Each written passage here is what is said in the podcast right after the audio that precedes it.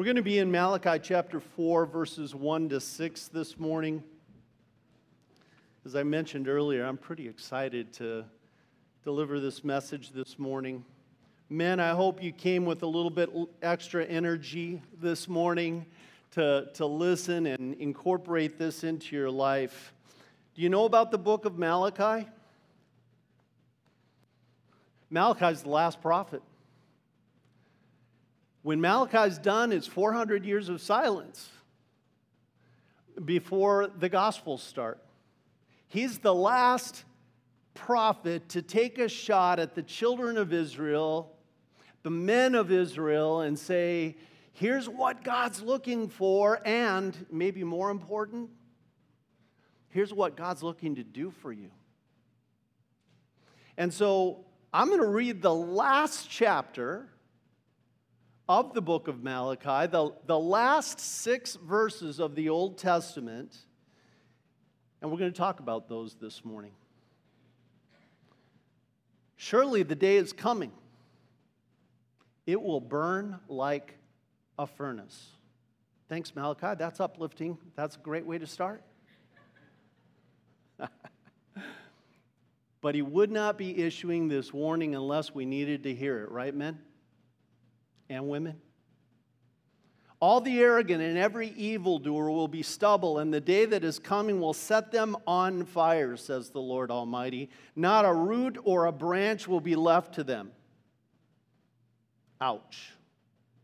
But for you who revere my name, sometimes in other translations, fear my name, the Sun of Righteousness will rise with healing in its rays and you will go out and frolic like well fed calves. Have you thought about that image recently? Frolicking like well fed calves? Maybe if you're a farmer. Then you will trample on the wicked. They will be ashes under the soles of your feet on the day when I act, says the Lord Almighty. We're in a war. Remember the law of my servant Moses, the decrees and laws I gave him at Horeb for all Israel. See, I will send the prophet Elijah to you before that great and dreadful day of the Lord comes. He will turn the hearts of the parents, really in the Hebrew, that word means fathers. He will turn the hearts of the fathers to their children and the hearts of the children to their fathers, or else I will come and strike the land with total destruction. So many of you know that um, about 20 some years ago, I and a friend of mine named Rick started a coaching network for pastors. And one of the great joys of my ministry for the last 20 years has been to help other pastors, to pay it forward in a sense. And so I'm always looking for resources and people that are doing similar things so that I can continue to learn how to do better at coaching these men who have been called to be pastors in their churches because leaders are the lid on their organization. Men, you are the lid on your family because you are God's called leader in the castle that is your household. You are called to be kings and equipped to be kings as Jesus was a king. You are now kings serving under the great King Jesus. And he's given you everything you need to be a king in your own household. And what I want to talk about today, what I want to start with, is this amazing young man that I found, of all places, on Twitter. And I, I, asked his permission to share this story because I think it's a very compelling story about a son and his dad. And dads, one thing I want you to realize is maybe you don't even understand how deep the influence is that you have on your children. And I, am saying this knowing that out here are perhaps some men who, because of divorce or other circumstances, uh, maybe an illness, maybe actually the most painful thing of all, to lose a child before you die? Well, they're not lost, are they? In Christ, they are in heaven. But here's what I want you to know Men, you have influence, great influence, and that is God's plan. That is how God set things up to be. And moms, I'm, I'm not excluding you in the least. I just want everyone in this room to understand that in God's economy, dads are so vitally important because we live in a world where dads have been diminished. I really believe that. And I really believe that in a world where dads are diminished, the world itself becomes diminished. And so, men, we have to stand up. We have to get the energy and the strength and the courage to stand up and be the men that God has called us to be. And that's what I want to talk about. And I'm going to start with this story by a young man named Gabe Plagay. And Gabe Plagay is, um, he had an interesting childhood with his dad. Now, I don't normally do this, you know, I don't like to read my message. But Gabe did such a good job of telling his own story I'm actually going to read to you for a little while here. So, are you ready for that? Man, I know you love being read to, don't you? I, I just can't say it better than Gabe says it for himself. I was five years old when I first saw my father in a hospital bed. From the moment I was born, it seemed like he had the curse of poor health. My father was hospitalized once per year, minimum. Junk food was normal. Him being too tired was normal family trips to the hospital were normal. This was the sad story of my life until I turned about 15, the age when a young boy begins to question the world around him. And I had some big questions. How come my parents were struggling financially after owning real estate, multiple businesses? Sound like a 15 year old? Sounds like a 15 year old to me, a little bit, that uh, he's starting to question the world around him. How come my dad was tired and lazy after teaching me to work hard? How come my dad was still unhealthy after years of praying to God for help? Did I mention Gabe's a young Christian man? I began to question my father completely. Dad, do you care about our financial security? Dad, do you really back up your faith with action? Dad, do you love me enough to be healthy for me? Man, when I read that line, do you love me enough to be healthy for me? It took me right back to sixth grade when I asked my dad that question about his drinking Dad, do you love me enough to stop your drinking? The answer, sadly, was no, he didn't. To these questions, the answer I concluded was a big fat no. I thought if my father really loved me, he would take care of himself so he could be on earth longer with me. What began as sadness and pity toward my father quickly turned to anger and resentment. And what began as my father's health battle quickly became his identity. Obesity, illness, and laziness became my father's identity. One day, my father even jokingly said, My doctor told me he's never prescribed someone a higher dose of insulin than he has to me. That was his boast. Another day, he sat me down and asked, Son, why do you hate me? And in 2019, my dad called my office at work and told me, Gabe, come home now. I need you to drive me to the emergency room.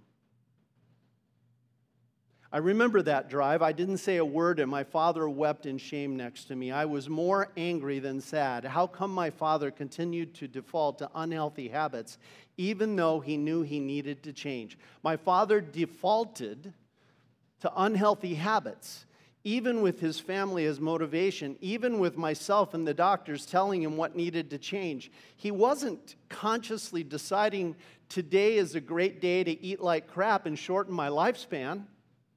No, he knew his habits were wrong, but he did them anyway. This actually becomes the theme of the business that Gabe Plagueis starts, Default Kings. Because he noticed his dad was defaulting back to all these poor habits. As the men we were helping began to transform, so his business began to help other men, as they were beginning to transform and change their default actions, my father took notice and began to change his own unhealthy default actions. He began to walk more, he began to eat healthier. He didn't become a health freak, but he didn't need to. Basic healthy default actions like exercise, walking, and eating higher protein meals meant he was able to lose 40 pounds. And quite frankly, my father became unrecognizable physically and mentally. I saw a level of self respect and drive reignite in my father's eyes. Can you imagine being Gabe watching this transformation happen? He was no longer down on himself or negative toward others. Men, are any of you struggling with this right now? Feeling down on yourself? Negative toward others? His mental health transformed as much as his physical health.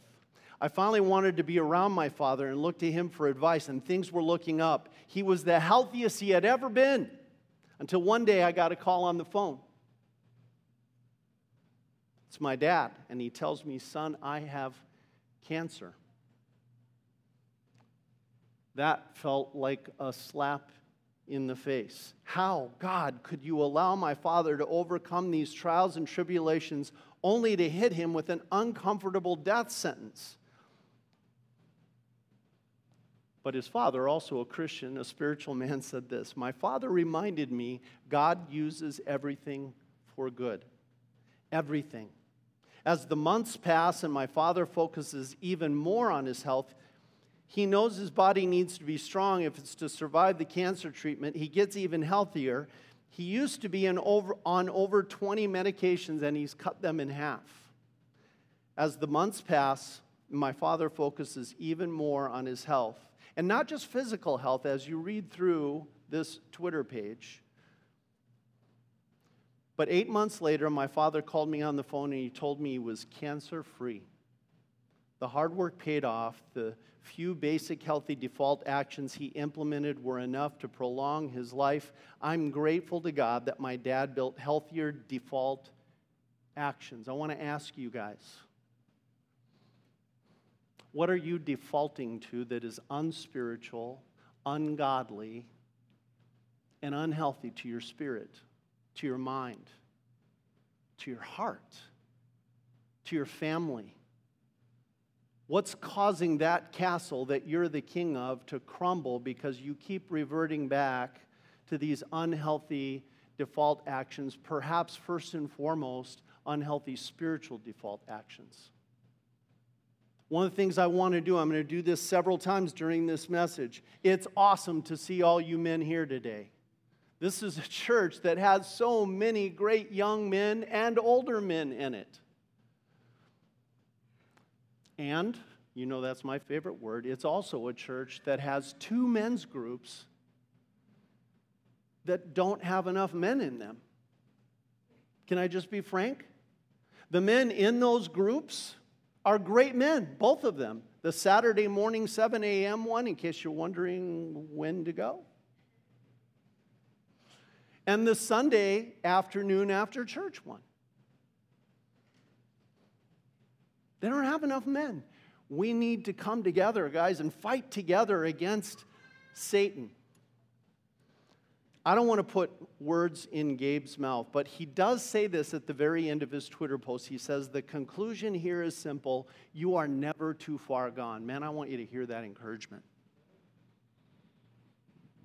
Some of you have been through immense challenges in life challenges with your health, challenges in relationships and divorce, and challenges even with drug addiction and abuse. And you are here today no longer, by the grace of God, by the power of the Holy Spirit, defaulting to those actions. You've set a new baseline for yourself, and this is amazing. And I'm here to say, let's lift the lid today. Wherever your lid is today, wherever my lid is, because I need to lift my lid too. I need to be a better dad, a better husband, a better king in my family. I need to lift my lid just as much as any man in this room. And the challenge today is to see a Jesus Christ who loved you enough to lay his life on the line for you. To see a Jesus Christ, it's because of him of this conclusion, you are never too far gone. Why? Jesus, His power, the Holy Spirit, His strength. The Bible says we have the mind of Christ. That's our new default. And by the way, I don't want to put words in Gabe's mouth. He doesn't say this, but I think he would. He would also say, wherever you feel in your fathering you are, and you might feel like you've been failing, things are not too far gone. Not with the help of God. So, that's a hugely long introduction, but I wanted to tell Gabe's story in Gabe's words because I think it's a great illustration of what Malachi is telling us. And what is he telling us? If you look around, I, I'm guessing, men, that you are suspecting that the wor- world is headed to hell. Look, look in our culture and in our society these are the things that we actually talk about in our men's group is what do we as men do as Christian men who follow Christ? What are disciples of Jesus meant to do in a world that seems headed to hell? And that's the question I want to start with. Is that what Malachi is telling us here? Is that our world is headed to hell? Come on, anyone who's looking around himself today may certainly suspect that's where it's headed. But let's look again at that first passage. Now let's ask ourselves is the world headed to hell? And here's Malachi's answer The Lord of heaven's armies says, The day of judgment is coming, burning like a furnace. On that day, the arrogant and the wicked will be burned up like straw. They will be consumed, roots, branches, and all. For those who are not believers in Jesus Christ, Malachi says, they may want to lead the world to hell, but what they're really doing is they're bringing on the day of judgment. We don't know when that's going to be. It could be today, it could be a thousand years from now. Jesus tells us no one knows the day or hour. And so I'm not up here to predict it's right here, right now. Perhaps it is. But it is certainly coming. That's what Malachi wants you to know. And men, it is up to us in the meanwhile to defend the faith, to fight for Christ, to fight for our families, to fight to bring Christ's love into them because judgment is coming. And, and this is not new. It's why we need each other. One of the things that caught my eye about Gabe, I'm gonna, I'm gonna put a couple pictures up. Let's, let's take a look at Gabe and his dad. That's Gabe and his dad. This is as dad's trying to get healthier. Gabe, coach, is saying, Let's try ice baths. You want to try that, dads? But, but look at why Gabe, the son, is qualified to help his dad in this way. Put that next picture of his group up. Look at this. He's got, he's got over 100 men that he's coaching.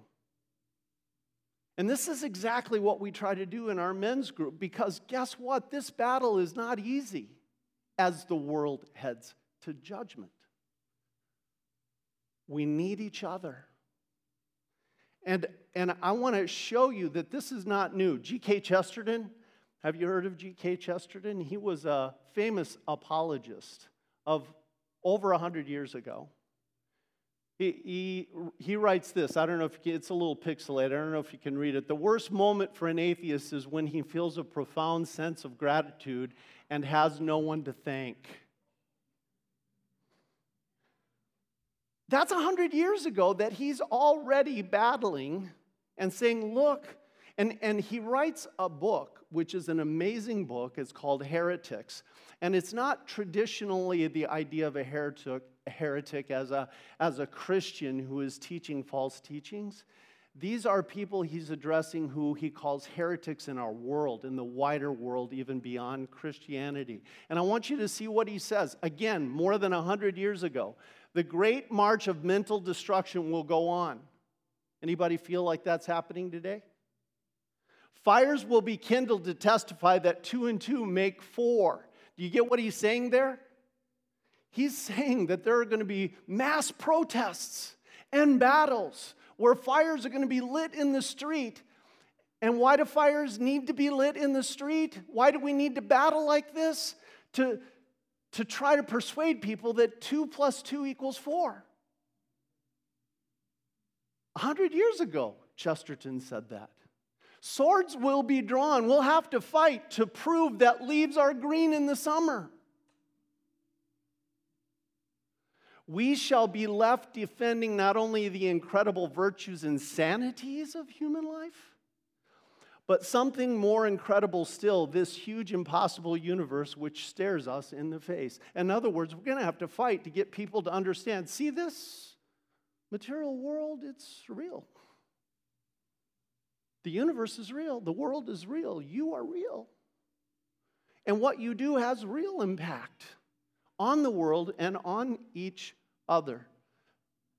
Here's the conclusion that Malachi starts us with. Write it down the world is headed for judgment. So, in that realm, with that realization, the world will not long be headed for hell. At some point, Jesus is going to end it and he's going to come for judgment. Now, Malachi goes on. But for you who fear my name, the Son of Righteousness, Jesus, will rise with healing in his wings. That's an amazing statement. That's what Gabe and his dad experienced. By being attached to Jesus Christ, the Son of Righteousness rose for them with healing in their relationship, in his dad's physical well being. And you will go free, leaping with joy like calves led out to pasture. On the day when I act, you will tread upon the wicked as if they were dust under your feet. Don't worry about all the evil in the world, it's there. You're going to trample them under your feet as if they were mere dust on a path, says the Lord of heaven's armies. You've got heaven's armies fighting for you. Remember to obey the law of Moses, my servant, all the decrees and, con- and regulations that I gave him on Mount Sinai for all Israel. Here's the question I want us to ask on the basis of this and the next part I'm going to read. What is a godly man in this realm where we're headed for judgment? What is a godly man's confidence and contract? Malachi starts by telling us what our confidence is. Our confidence is the Son of Righteousness, the very source of light and wisdom and truth. As, the, as surely as the sun is the source of light in our world, the sun, S O N, is our source of light and hope and peace and love and righteousness. He will rise with healing in his wings. Men, where have you felt like you've failed? Where have you fallen short? Where are you tempted to ask, like Gabe's father, Son, why do you hate me?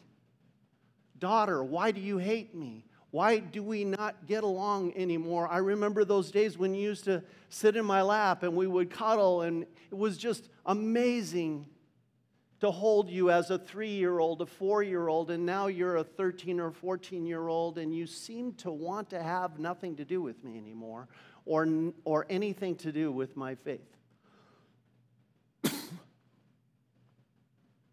Those are rough moments for a Christian dad. Trust me, I know from experience. And we need to know that we're, we have regrets as a dad, where we have failed as a dad, a husband, as the king and keeper of our castle. And I would guess that every man in this room feels that there are some of those things that have happened, the Son of Righteousness has risen with healing in his wings. You're forgiven. He died on the cross for you, fathers. Mothers, too. I don't want to leave you out entirely. Moms, you're forgiven too. There's so much mom guilt in our world today. The Son of Righteousness has risen with healing in his wings. You are, notice what it says? You will go free leaping with joy like calves out to pasture. Anybody here ever seen this when I was a high schooler? I had just become a Christian. I decided I was, I was going to go away to high school to start my training to, to become a pastor. I was barely a Christian at this point, and I went, of all places, to Mobridge, South Dakota for my last two years of high school. And one by one, my classmates I think they wanted a little chuckle. They took this city boy to their farms.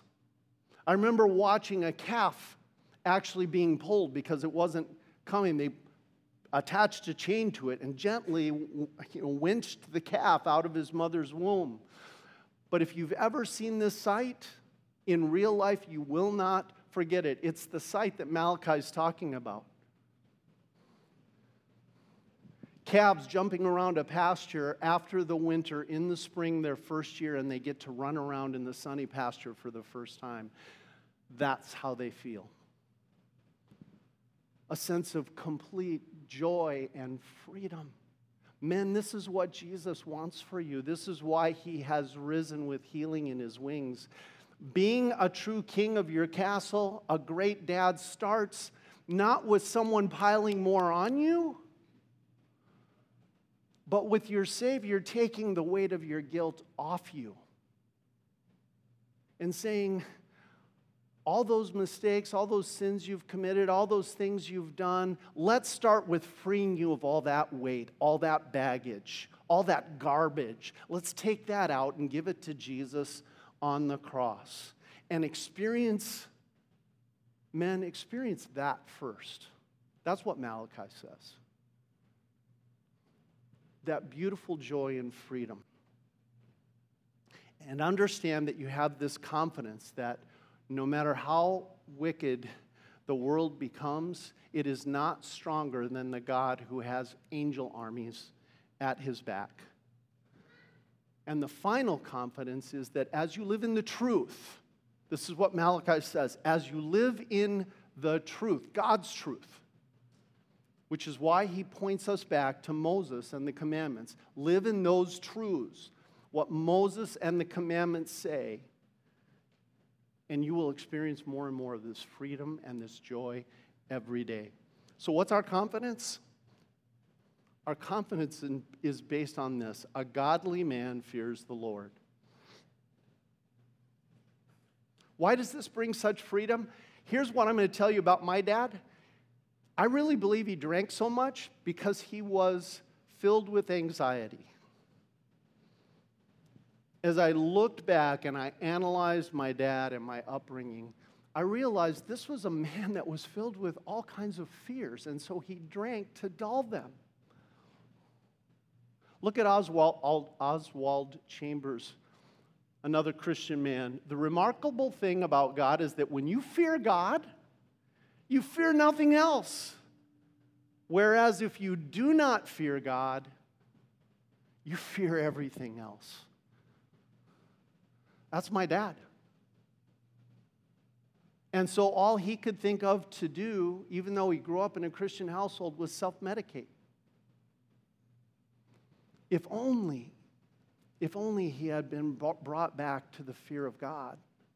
The respect and the love and faith in God is really what that means. The reliance on God. If he could have feared God, Oswald Chambers tells us he would have feared nothing else. That's our confidence. A godly man who fears the Lord will fear nothing else. And what's our contract? Meaning, what's our agreement with the Lord? What's our agreement with our families, our sons, our daughters, our wives? Here's what it is Malachi says, Look, I am sending you the prophet Elijah. That's a reference to John the Baptist. 400 years later, after Malachi finishes writing these words, he's predicting the birth of John the Baptist, the prophet Elijah, before the great and dreadful day of the Lord arrives. Before this day of judgment that is certainly coming, before it comes, John the Baptist will come and will introduce to you the Savior. His preaching will turn the hearts of fathers to their children. This is especially why I chose this passage. This is the contract God has with you and that He wants you to have with your family. And the hearts of children to the fathers, otherwise, I will come and strike the land with a curse.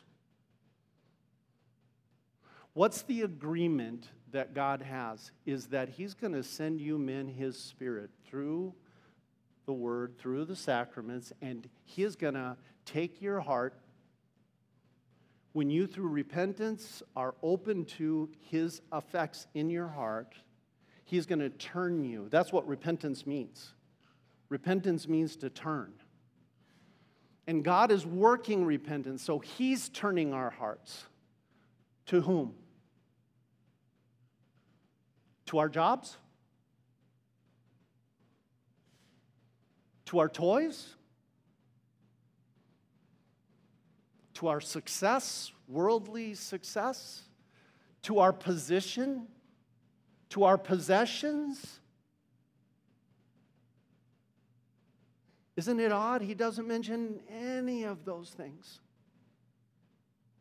He's going to turn the hearts of men, strong, Christian men to their children. Take a look at this quote about what this man believes the contract is. It's a, it's a quote about the role of a man. We'll get it up there. He adopted a role called being a father so that his child would have something mythical and infinitely important. Let's say it together a protector. That's your contract to protect your family. And how do you do that? First and foremost, you do that by leading your family to the capital P protector, the God of the universe, the King of kings and Lord of lords, by leading them to Jesus. There are so many qualities we could talk about that we would say, This is the quality of a good dad. He's courageous, he's caring, he, he, he, he is always there to help when I need him. I mean, you could go on and create a whole list of things that good dads do, even good Christian dads do. But I'm going to say that maybe the most important one is that a good Christian man is outspoken. Outspoken. What?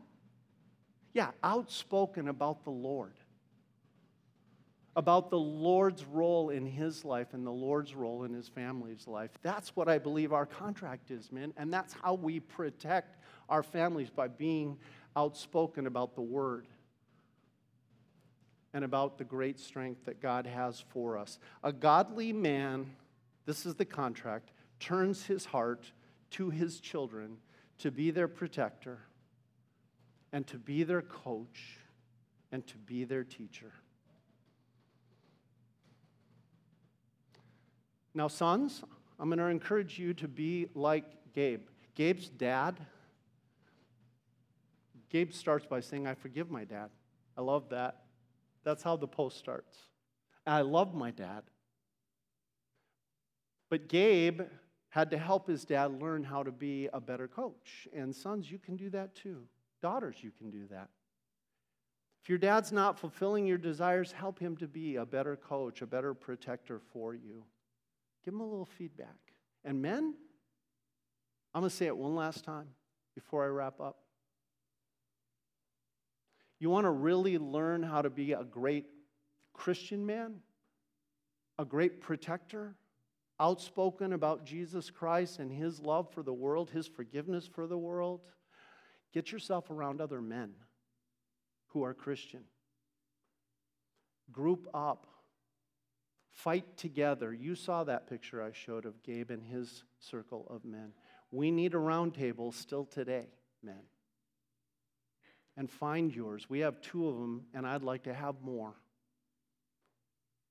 I've probably only got a, about a year left here. I would love to see on leaving this church that we've got five or six at least men's groups that are functioning and supporting one another because just like in your own family also in the church family a strong church family will strengthen even further when men come together to support one another and help one another and give one another courage. Dan, raise your hand. That's the guy you want to talk to, right there. You got him. He's, he, he can't get out because he sat in front. Bad choice. Find him after the service, and he'll direct you to either the Saturday morning group or the Sunday morning group. He'll help you get connected. And men, I, I re, and we need men of all ages, all ages, to support and mentor one another. What's your next step? I will regularly speak heart to heart with my children about the Lord's life, love, and wisdom. Would you join with me in that beautiful, outspoken statement of belief, the Apostles' Creed? I believe in God, the Father Almighty maker of heaven and earth. I believe in Jesus Christ, his only Son, our Lord, who was conceived by the Holy Spirit, born of the Virgin Mary, suffered under Pontius Pilate, was crucified, died, and was buried. He descended into hell. The third day he rose again from the dead. He ascended into heaven and is seated at the right hand of God the Father Almighty. From there he will come to judge the living and the dead. I believe in the Holy Spirit the holy Christian church, the communion of saints, the forgiveness of sins, the resurrection of the body, and the life everlasting. Amen.